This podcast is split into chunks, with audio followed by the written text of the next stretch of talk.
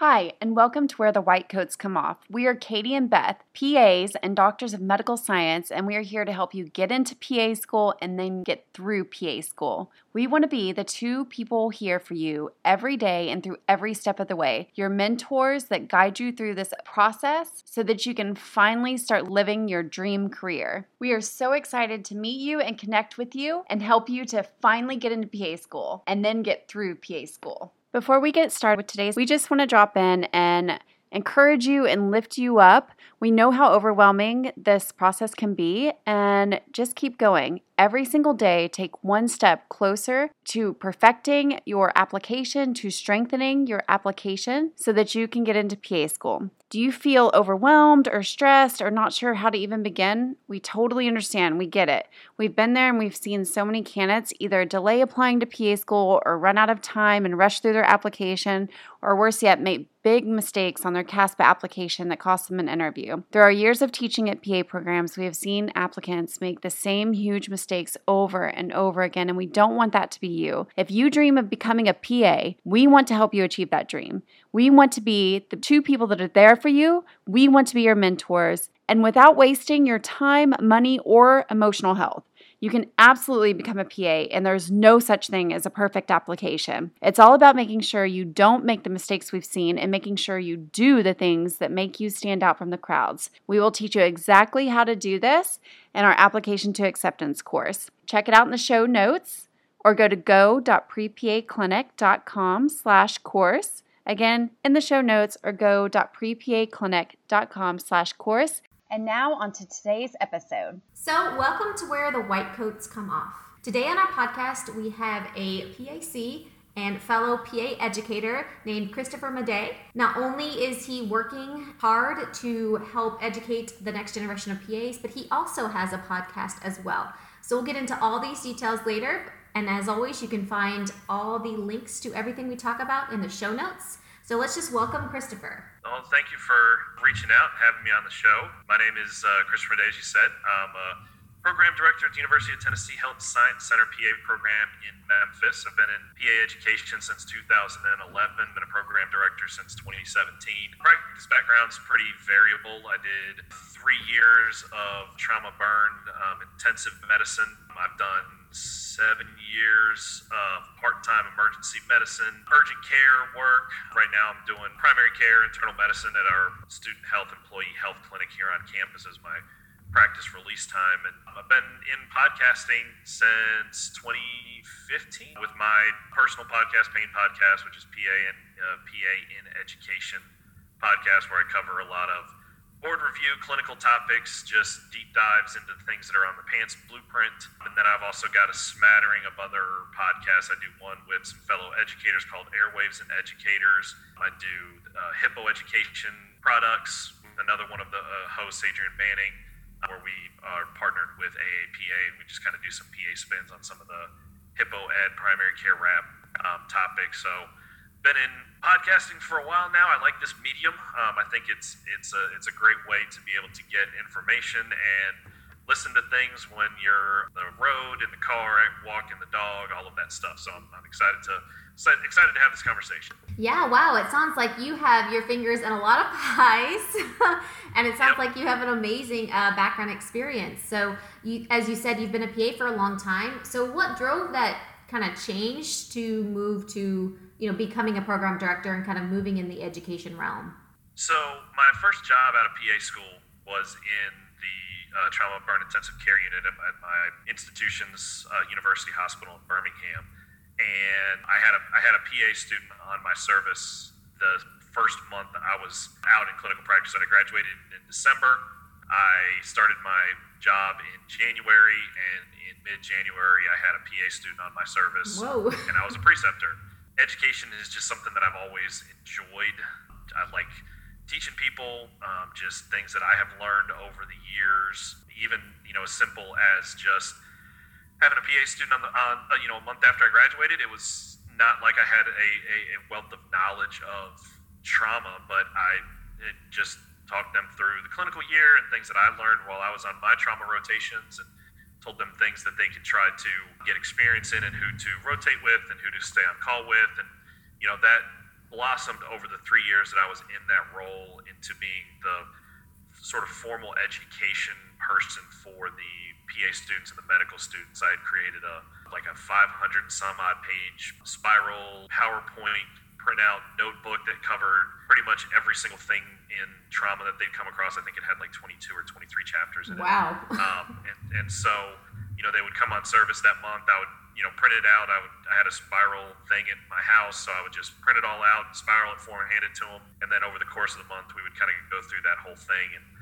word had gotten back to my alma mater that I was doing this, and they said, "Are you interested in coming over and doing some, you know, lectures on some things?" And I said, "Absolutely, I'd be happy to." So I came over and did some lab medicine talks, just because I, I like uh, electrolytes and acid base balance and you know those kind of things and so I started doing that, and then you know six or seven months after I was doing those guest lectures, faculty line opened up, and they told me that you know they opened it specifically for me, and that I should apply, and that's when I made the jump. So I, I became full time faculty three years after I graduated PA school, and I kind of just haven't haven't looked back. Becoming a program director is something completely different. Um, I just got to the point where I realized that I've got a lot of ideas that I would like to impart into PA education and to sort of make make a program my own. And the only way that I was experiencing uh, or having the the opportunity to do that is to be at the helm. One of the main precipitating factors for me leaving my previous institution was, you know, I had all of these ideas that I wanted to try to incorporate into the curriculum, and they just kind of fell on deaf ears, and they just sure. said, no, you know, I just don't want to do that, or we haven't done that the UAB program that I went to was the second oldest PA program after Duke. Been around since the late 60s. I want to say it was either 68 or 69 was when it was created. And so, you know, the, that philosophy is hard to change. And so I made the jump to be a program director at an upcoming PA program. Um, they had only graduated two cohorts by the time that I showed up and slowly have just been incorporating the things that I want to see PA students learn and the ethos that I would like to impart in new students, and being a program director just allows me the flexibility to be able to do that. And you know, luckily, I've got a good cadre of faculty around me that are also interested in that, and so you know, we do get to get a little bit more flexible with some things and, and change the curriculum as we see fit. What we want to try to have our students learn in the short time that they're with us. And just I, I just really enjoy that aspect of education. Yeah, uh, that was interesting when you said, you know, hey, you came from this institution that had a long history of, you know, this is the way we've done it. And I've heard similar things from other professors in PA education that, you know, change is hard and sometimes there are some resistance to change. So we do get a lot of students who want to apply to PA school who are applying to PA school. And we get asked all the time about like new and developing programs. And one of the things we say is the good thing about like, you know, newer programs is that they are kind of with the new technology. Usually they have um, kind of bought all the new supplies and that there's no set precedent. And so I feel like newer programs are more likely to sort of change with the times and maybe kind of keep up um, because there is no set precedent. So I guess you've seen this in your jump from a kind of established institution to a newer institution? Yeah, absolutely. I think, you know, one of the things behind the veil of education is, you know, revolves around accreditation and, and things that you have to do to keep the program in compliance with the accreditation standards.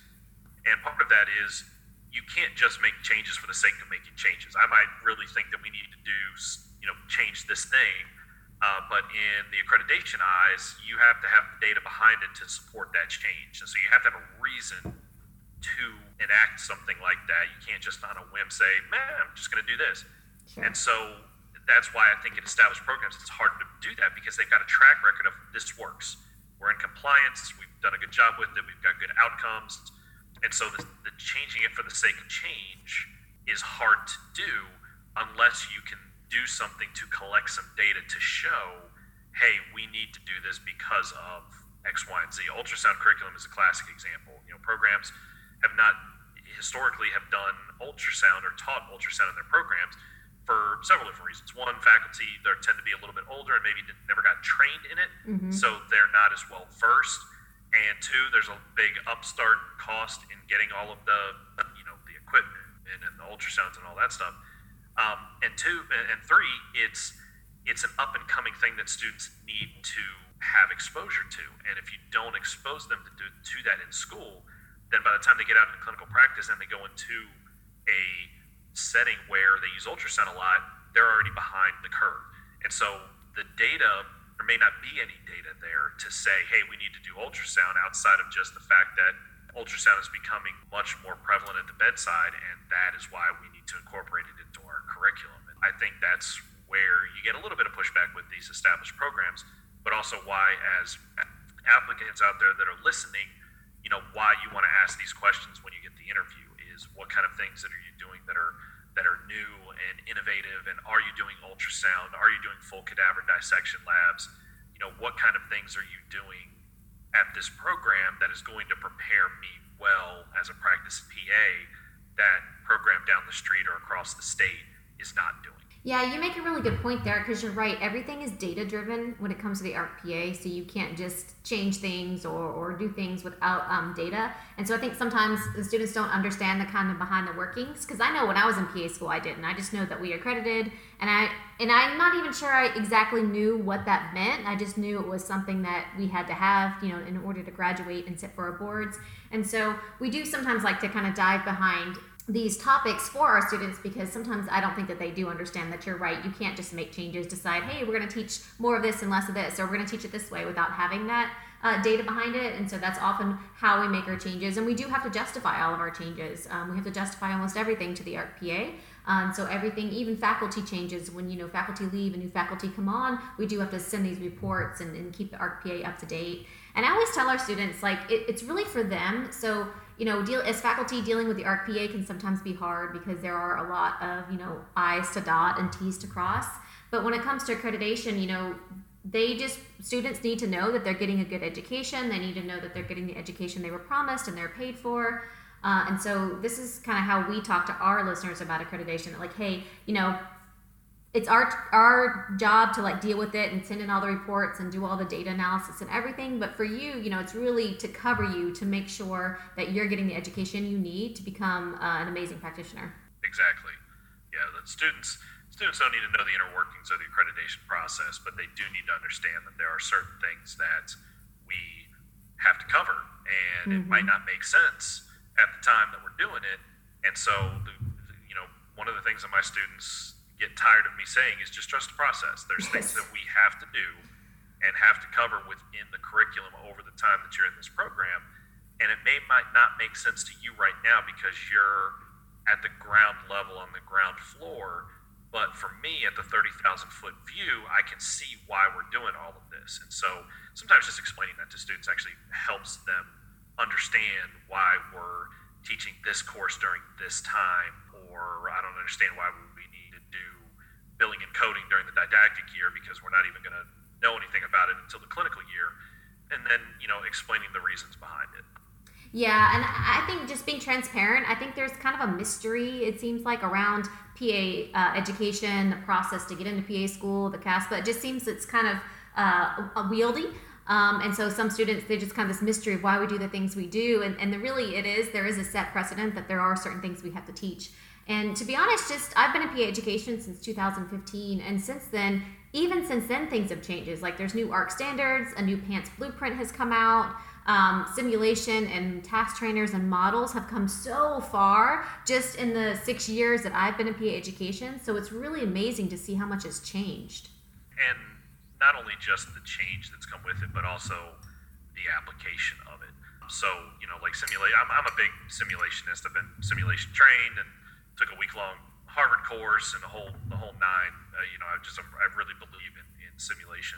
Yes, you can use it for you know summative type assessments with OSCEs and you know are you ready for uh, entry level clinical practice and, and whatnot. But I mean, you can also use it for simple things just uh, from a communication standpoint. You can do a simulation on a difficult patient encounter, and you can have students go through and go through the steps of how do you de-escalate um, you know, when somebody is belligerent because of whatever reason. And so you can really get creative with some of those things to where it doesn't need to be a lecture. The students don't need to be sitting in class and listening to you. It can be a scenario where you put them through it and say, okay, well, let's walk through. How would you, patient says this to you, how would you respond? You know, what's your body language saying? Watching the students actually go through it, it allows them that opportunity to really see what they do if they were in that clinical setting, and it gives them just that one extra experiential touch point to then say, okay, this is what I did in simulation. I know I'm not going to do this when I when I encounter it again. And then four months into their clinical year, they're in a similar situation, and then they can draw those experiences. So, you know, there there's ways that in education we can use those things in non-traditional ways to still get the same point across, but have it land on a much more receptive audience. Yeah, um, we found out through simulation that it, it's funny because you know you're in this room with this mannequin, and, and sometimes we do group simulations, so you have your peers with you, and the students really get into it. Like sometimes you know it'll be simulation of like giving bad news or something like that, or dealing with belligerent patients, and and they really get into it. They'll kind of get like teared up almost, and they'll get very sometimes even emotional about it and it's, it's really really interesting because we know it's fake and they know it's fake but they can put themselves in that and be like okay what if this was a real patient? And so i'm always impressed with how they can do that.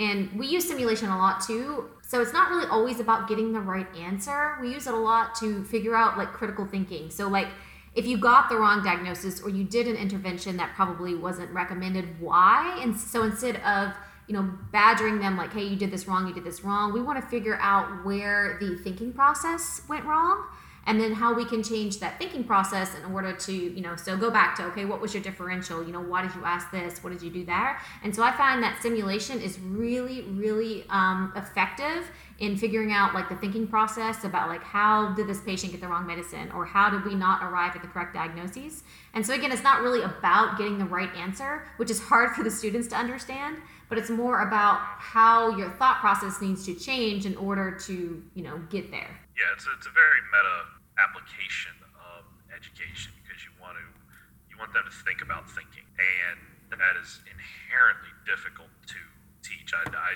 I teach them about probably about nine hours of critical thinking and assessment in our simulation course prior to us actually going in there where we talk about how do you develop a differential diagnosis? What's your what's your um, diagnostic schema? What's your problem list? What's your illness scripts? And we go through all of that. And when we start the simulation, I tell them that you may not get what the diagnosis is. Maybe if you go through all of the steps and you do everything that I've planned out in, in these scenarios, you might get to the end diagnosis of this is what's wrong. But oftentimes, I don't I don't give them the diagnosis when they're done unless it comes up during the debrief. And so I tell mm-hmm. them up front, it's not about the end result. It's not about did you diagnose them right? Did you treat them right? There's going to be multiple points during that entire encounter that we are going to be able to unpack. And we might spend 20 minutes of the debrief just talking about different diagnostic studies that you could order as you're working up somebody with heart failure. And we don't even get to the chronic management or anything else because for that particular class, for that cohort, that was where their deficiency lied. So we decided during that debrief that that's what we're going to spend our time on.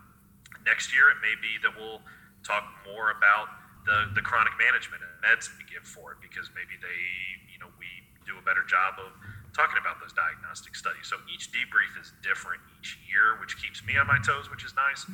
but it also it also allows us to tailor the educational process to the cohort.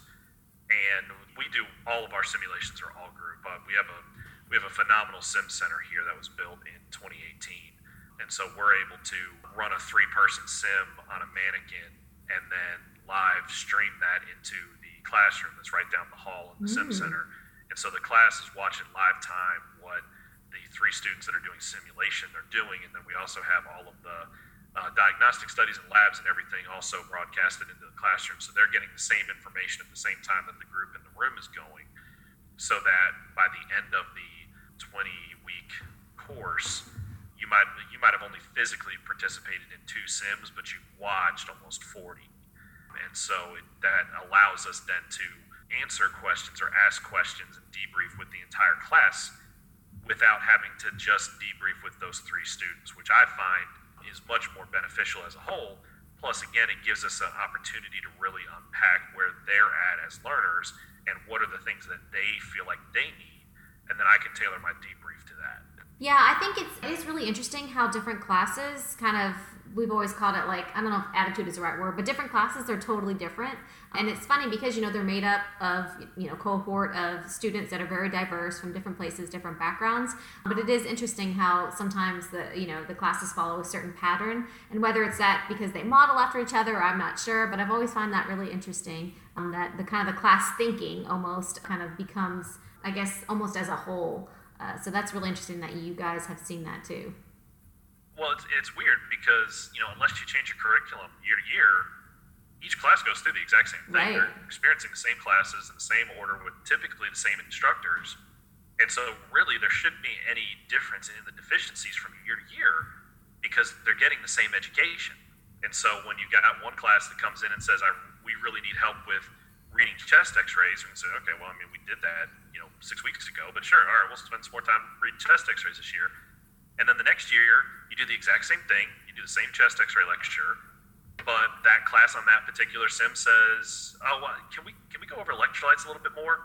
And it's like, okay, I mean, yeah, sure. I mean, this is this is just where we're at, and I mean, that's that's the part of being in education that I like. I like Yeah. being able to go into the classroom, and I mean, I like you know lecture-based classroom teaching. I mean, that's my that's my jam. But I love going into those types of things. My my primary teaching responsibility is uh, skills, procedures, diagnostic studies, and simulation. So a lot of what I do is based around active learning in labs and you know, procedural type stuff.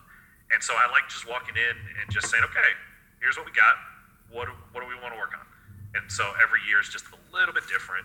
It forces me to think about approaching the material different each year. And you know, sometimes I build off of that. You know, if a class consistently says that they're struggling with this concept, I may then go back into the courses that I teach and make sure that I bulk that section up. But yeah, the hive mentality of where they feel like they're deficient in can change from year to year, but the simulation cases that I do are the same. And how I approach them is the same, but just what we cover in the debrief may be completely different on opposite ends of the spectrum.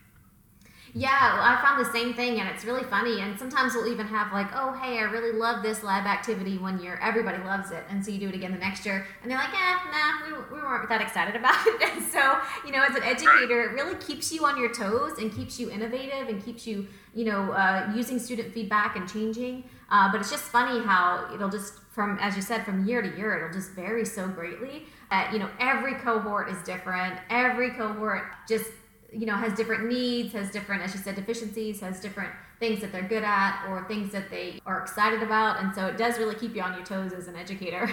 Oh yeah, it's fun.